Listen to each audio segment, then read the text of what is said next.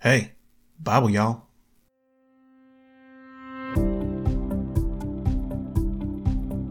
Hey, everybody. Welcome back to the Bible Y'all podcast for Wednesday, February 14th. Happy Valentine's Day. The big day is here.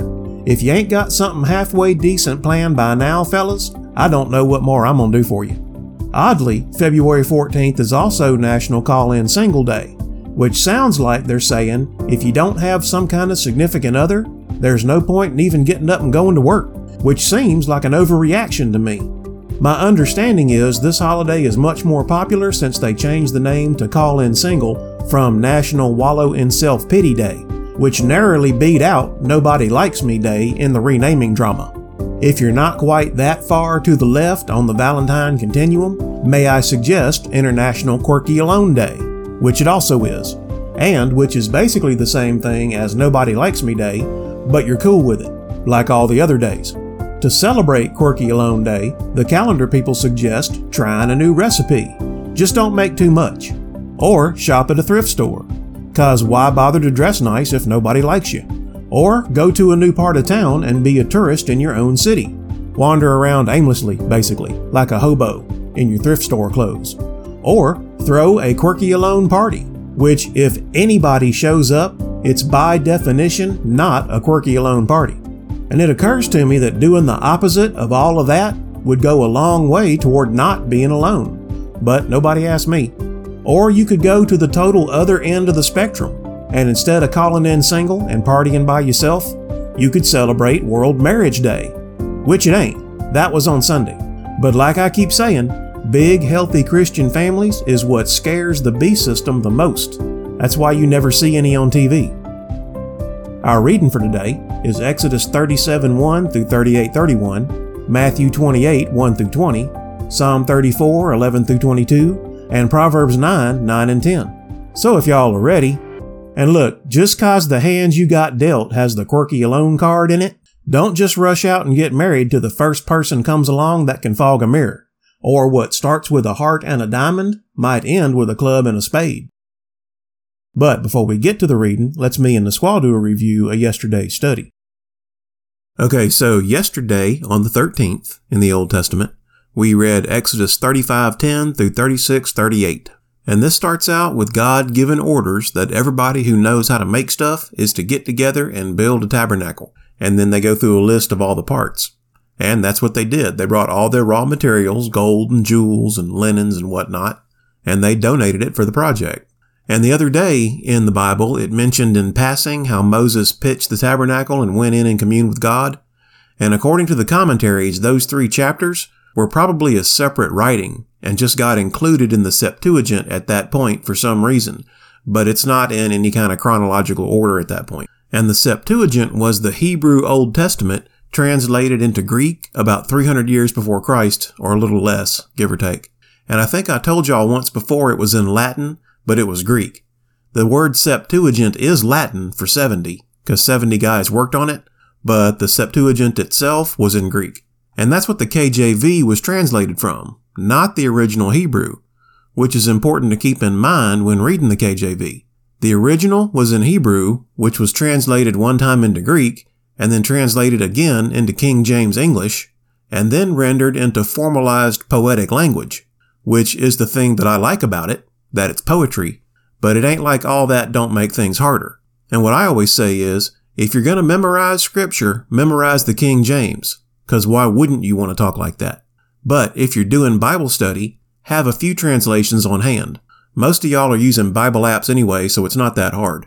I say for a study, you should have the King James, you should have an Amplified Bible, and then maybe like an ESV or NAS, and the ISV is supposed to be a good one and the squaw likes the Young's literal translation. But anyway, in chapter 36, all the people brought all their stuff for the tabernacle, and they ended up donating too much. So Moses called it off. And the rest of the chapter is just a description of all the stuff they made. You know, the Jews show us time and time again that the spirit is willing, but the flesh is weak. They wanted to obey God. They gave generously when called upon, but the flesh is weak. And we know on this side of the cross, that the flesh must be crucified. The flesh, our flesh, will make us friends with the world. And then in the New Testament, we read Matthew 27, 32 through 66. And Jesus had just got scourged, which means he's in really, really bad shape. And as they came out, they found a man of Cyrene, Simon by name, and they compelled him to bear his cross, which was Roman law. If somebody was getting crucified, they had to carry their own cross from the courthouse or whatever up to the top of the hill where they executed you. And there's some disagreement on whether it was the whole cross or just the cross piece, what they call the patibulum. I think it was just the patibulum, cause a cross was actually kind of an involved thing and big and heavy. But anyway, if the condemned was too weak to carry his cross, the Romans would just grab somebody from the crowd and make them do it. So that's what happened here. They get him up there and the Romans give him vinegar to drink mingled with gall. And he tasted it but wouldn't drink it. And Mark says that they gave him to drink wine mingled with myrrh. And that both means the same thing. Myrrh and gall were bitter. And the word myrrh was used colloquial to mean anything bitter. But what was happening was they were trying to give him some painkiller, which is why he refused it. The Barnes commentary says, his sorrows were necessary for the work of the atonement, and he gave himself up to the unmitigated sufferings of the cross. And they crucified him and parted his garments, casting lots, that it might be fulfilled which was spoken by the prophet. And the crowd mocked him, even the two thieves he was crucified between. One of those thieves changed his mind, though, but Matthew doesn't discuss that. And then it says, Now from the sixth hour there was darkness all over the land unto the ninth hour, and that is from our twelve o'clock because the Jews divided their day into 12 hours, beginning to count at sunrise, so from noon to 3, which is when Jesus cried, Eli, Eli, lama sabachthani, which is, My God, my God, why hast thou forsaken me? And then somebody gave him a sponge full of vinegar with no myrrh, and he drank that, and then cried out again and died. And when he did, the veil of the temple was rent in twain from the top to the bottom, and the earth did quake, and the rocks rent, and the graves were opened, and many bodies of the saints which slept arose, and came out of the graves, and went into the holy city, and everybody saw them. And when the centurion and them that was with him saw the things that were done, they feared greatly, saying, Truly this was the Son of God. Imagine if that's how you came to faith. Anyway, that evening, Joseph of Arimathea, who was one of the disciples sort of, went and claimed the body and buried it in his own tomb and rolled a huge stone over it. The next day, the Pharisees are like, Hey, Pilate, we remember that the deceiver said while he was yet alive, After three days I will rise again. And what Pilate did not say was, Oh, really? So you knew what he meant when he said that about the temple, and you were lying on him at trial. You knew he was speaking figuratively and really meant his own body and not the temple. To which they would answer, We won, didn't we? Just like Harry Reid said that time. And the beast is like that. It always wants credit. Like, Time magazine columnist Molly Ball wrote an article called The Secret History of the Shadow Campaign That Saved the 2020 Election, where she basically takes credit on behalf of what she called a well-funded cabal of powerful people to swing the election. The B system types are nothing if not prideful, and they want everybody to know it when they think they've won. And that's what the Pharisees just did.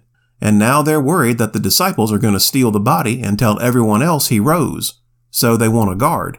And Pilate says something really telling, I think. He's like, go ahead and post your watch. Make it as sure as you can.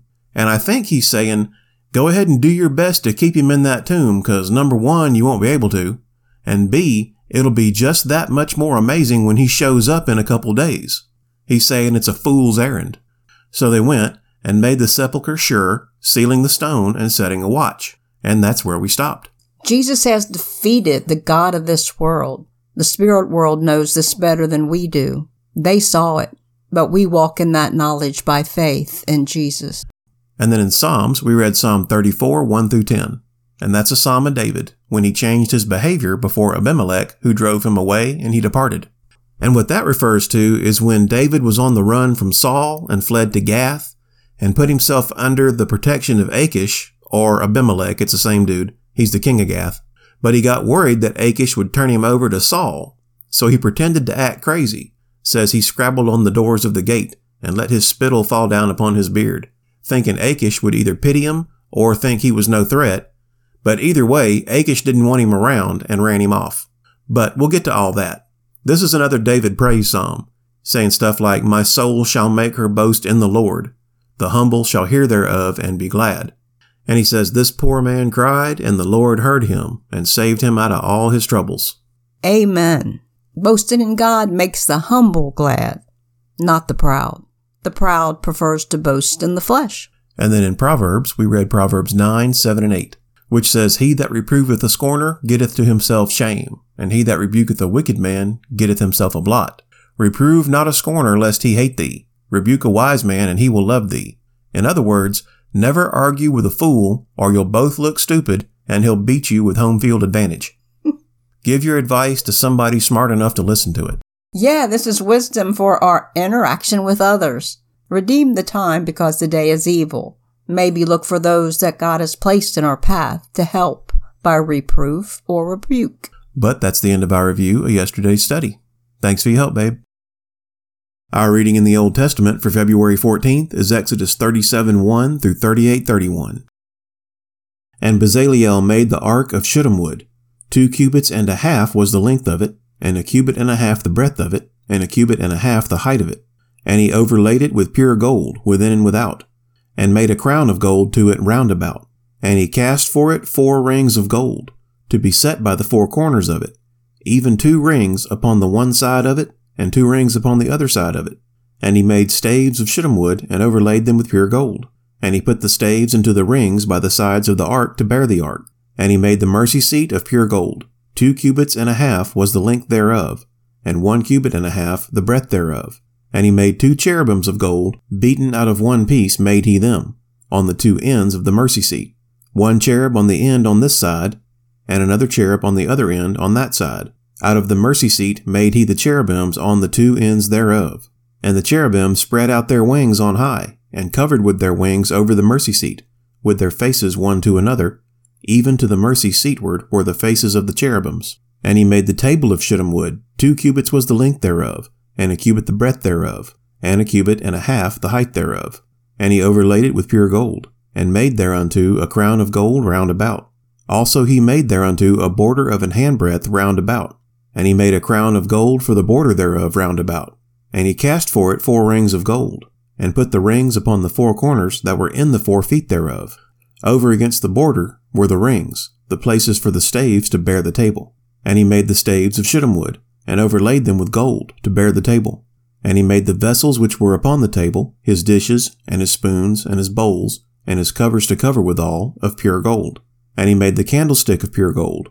Of beaten work made he the candlestick, his shaft and his branch, his bowls, his knops, and his flowers, were of the same.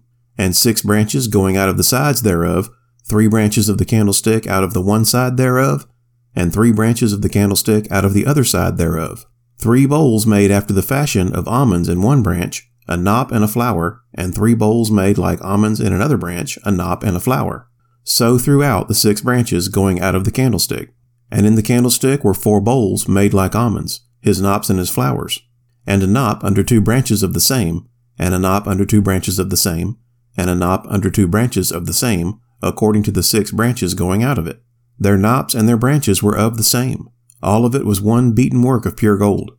And he made his seven lamps and his snuffers and his snuff dishes of pure gold. Of a talent of pure gold made he it, and all the vessels thereof. And he made the incense altar of shittim wood. The length of it was a cubit, and the breadth of it a cubit. It was four square, and two cubits was the height of it. The horns thereof were of the same. And he overlaid it with pure gold, both the top of it and the sides thereof round about, and the horns of it. Also he made unto it a crown of gold round about. And he made two rings of gold for it under the crown thereof, by the two corners of it, upon the two sides thereof, to be places for the staves to bear it withal. And he made the staves of shittim wood, and overlaid them with gold. And he made the holy anointing oil, and the pure incense of sweet spices, according to the work of the apothecary. Chapter 38. And he made the altar of burnt offering of shittim wood. Five cubits was the length thereof, and five cubits the breadth thereof. It was four square, and three cubits the height thereof. And he made the horns thereof on the four corners of it. The horns thereof were of the same, and he overlaid it with brass. And he made all the vessels of the altar, the pots, and the shovels, and the basins, and the flesh hooks, and the fire pans, all the vessels thereof made he of brass. And he made for the altar a brazen grate of network under the compass thereof beneath unto the midst of it. And he cast four rings for the four ends of the grate of brass, to be places for the staves. And he made the staves of shittim wood, and overlaid them with brass. And he put the staves into the rings on the sides of the altar to bear it withal. He made the altar hollow with boards. And he made the laver of brass and the foot of it of brass, of the looking glasses of the women assembling, which assembled at the door of the tabernacle of the congregation. And he made the court. On the south side southward, the hangings of the court were of fine twined linen, an hundred cubits. Their pillars were twenty, and their brazen sockets twenty. The hooks of the pillars and their fillets were of silver. And for the north side, the hangings were an hundred cubits. Their pillars were twenty, and their sockets of brass twenty. The hooks of the pillars and their fillets of silver. And for the west side were hangings of fifty cubits, their pillars ten, and their sockets ten, the hooks of the pillars and their fillets of silver. And for the east side eastward fifty cubits. The hangings of the one side of the gate were fifteen cubits, their pillars three, and their sockets three. And for the other side of the court gate, on this hand and that hand, were hangings of fifteen cubits, their pillars three, and their sockets three. All the hangings of the court round about were of fine twined linen and the sockets for the pillars were of brass, the hooks of the pillars and their fillets of silver, and the overlaying of their chapiters of silver, and all the pillars of the court were filleted with silver, and the hanging for the gate of the court was needlework, of blue and purple and scarlet and fine twined linen, and twenty cubits was the length, and the height and the breadth was five cubits, answerable to the hangings of the court. And their pillars were four, and their sockets of brass four, their hooks of silver, and the overlaying of their chapiters and their fillets of silver. And all the pins of the tabernacle and of the court round about were of brass.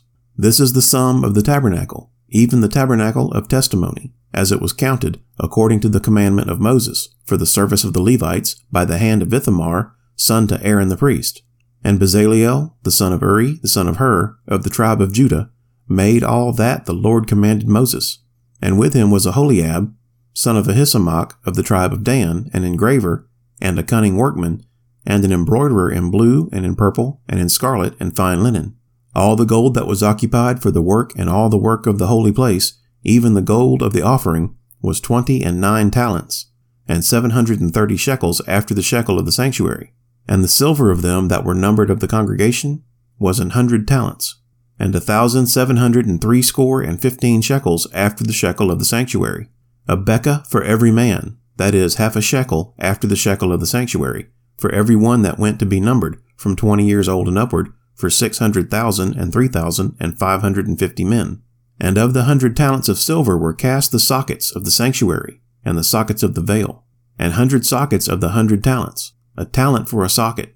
And of the thousand seven hundred seventy and five shekels, he made hooks for the pillars, and overlaid their chapiters, and filleted them, and the brass of the offering was seventy talents, and two thousand and four hundred shekels. And therewith he made the sockets to the door of the tabernacle of the congregation, and the brazen altar, and the brazen grate for it, and all the vessels of the altar, and the sockets of the court round about, and the sockets of the court gate, and all the pins of the tabernacle, and all the pins of the court round about. And our reading in the New Testament for the 14th is Matthew 28, 1 through 20. In the end of the Sabbath, as it began to dawn toward the first day of the week, came Mary Magdalene and the other Mary to see the sepulchre. And behold, there was a great earthquake, for the angel of the Lord descended from heaven, and came and rolled back the stone from the door, and sat upon it. His countenance was like lightning, and his raiment white as snow. And for fear of him the keepers did shake, and became as dead men. And the angel answered and said unto the women, Fear not ye, for I know that ye seek Jesus, which was crucified. He is not here, for he is risen, as he said.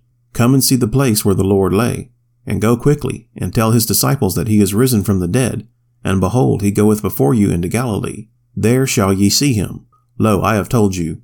And they departed quickly from the sepulchre with fear and great joy, and did run to bring his disciples word. And as they went to tell his disciples, behold, Jesus met them, saying, All hail. And they came and held him by the feet, and worshipped him. Then said Jesus unto them, be not afraid. Go tell my brethren that they go into Galilee, and there shall they see me. Now when they were going, behold, some of the watch came into the city, and shewed unto the chief priests all the things that were done. And when they were assembled with the elders, and had taken counsel, they gave large money unto the soldiers, saying, Say ye, his disciples came by night, and stole him away while we slept. And if this come to the governor's ears, we will persuade him and secure you. So they took the money, and did as they were taught and this saying is commonly reported among the Jews until this day. Then the eleven disciples went away into Galilee, into a mountain where Jesus had appointed them. And when they saw him, they worshipped him. But some doubted. And Jesus came and spake unto them, saying, All power is given unto me in heaven and in earth. Go ye therefore and teach all nations, baptizing them in the name of the Father, and of the Son, and of the Holy Ghost, teaching them to observe all things whatsoever I have commanded you. And lo, I am with you alway, even unto the end of the world. Amen. And our reading in Psalms for February 14th is Psalm 34, 11 through 22. Come, ye children, hearken unto me. I will teach you the fear of the Lord. What man is he that desireth life, and loveth many days, that he may see good? Keep thy tongue from evil, and thy lips from speaking guile. Depart from evil, and do no good. Seek peace, and pursue it. The eyes of the Lord are upon the righteous, and his ears are open unto their cry. The face of the Lord is against them that do evil, to cut off the remembrance of them from the earth. The righteous cry, and the Lord heareth, and delivereth them out of all their troubles. The Lord is nigh unto them that are of a broken heart, and saveth such as be of a contrite spirit. Many are the afflictions of the righteous, but the Lord delivereth him out of them all. He keepeth all his bones, not one of them is broken. Evil shall slay the wicked, and they that hate the righteous shall be desolate. The Lord redeem the soul of his servants, and none of them that trust in him shall be desolate. And our reading in Proverbs for February 14th is Proverbs 9, 9 and 10. Give instruction to a wise man, and he will be yet wiser. Teach a just man, and he will increase in learning. The fear of the Lord is the beginning of wisdom, and the knowledge of the holy is understanding. And that will do it for the 14th. Okay, y'all, let's do our 30 second meditation. Today's prayer is about Galatians 4 4 and 5, which says, But when the fullness of the time was come, God sent forth his Son, made of a woman, made under the law to redeem them that were under the law, that we might receive the adoption of sons. So hit the 30 second back button on your podcast player a few times and meditate with me for a little bit on the reasons God has for what He does. Because prayer is the heavy artillery in the armor of God. So if you're ready, let's go. Father God, the greatest example of your timing everything for our sake was the coming of your Son, because He came at the fullness of time meaning he came at the exact time predicted by many prophecies.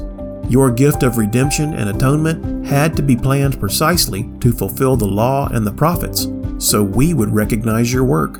And those of us who do are grateful that you did this, Father, so that we might be redeemed and adopted and become your children. We praise you in Jesus' name. Amen. Okay, that's all the Bible yawling I got for you tonight. Thank you, Father, for letting us study your word and for the gift of salvation through your Son, Jesus Christ. Please bless and keep everybody listening and let this podcast be helpful to them. Amen. You can find us on Podbean, Spotify, iHeartRadio, Amazon, Google, Castbox, and Facebook. If you like Bible Y'all and you want to support it, what I really need is for y'all to pray for me and Bible Y'all Squaw and all our friends and family, and for each other. And if you got any prayer requests, email them to BibleYallPodcast at gmail.com. Otherwise, just go on out and try to make the world a better place. And if you can't make things any better, just try not to make them any worse. Thanks, everybody, and God bless y'all.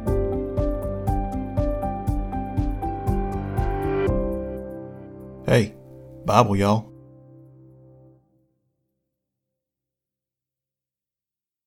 That is from noon to 12 o'clock. That's what it's supposed to say. From noon to 12 o'clock? Because the Jews divided their day into 12 hours, beginning the count at sunrise. So from noon to 3. I said noon to 12 o'clock, didn't I? So I'll start that whole thing over again. Yeah, that's what I was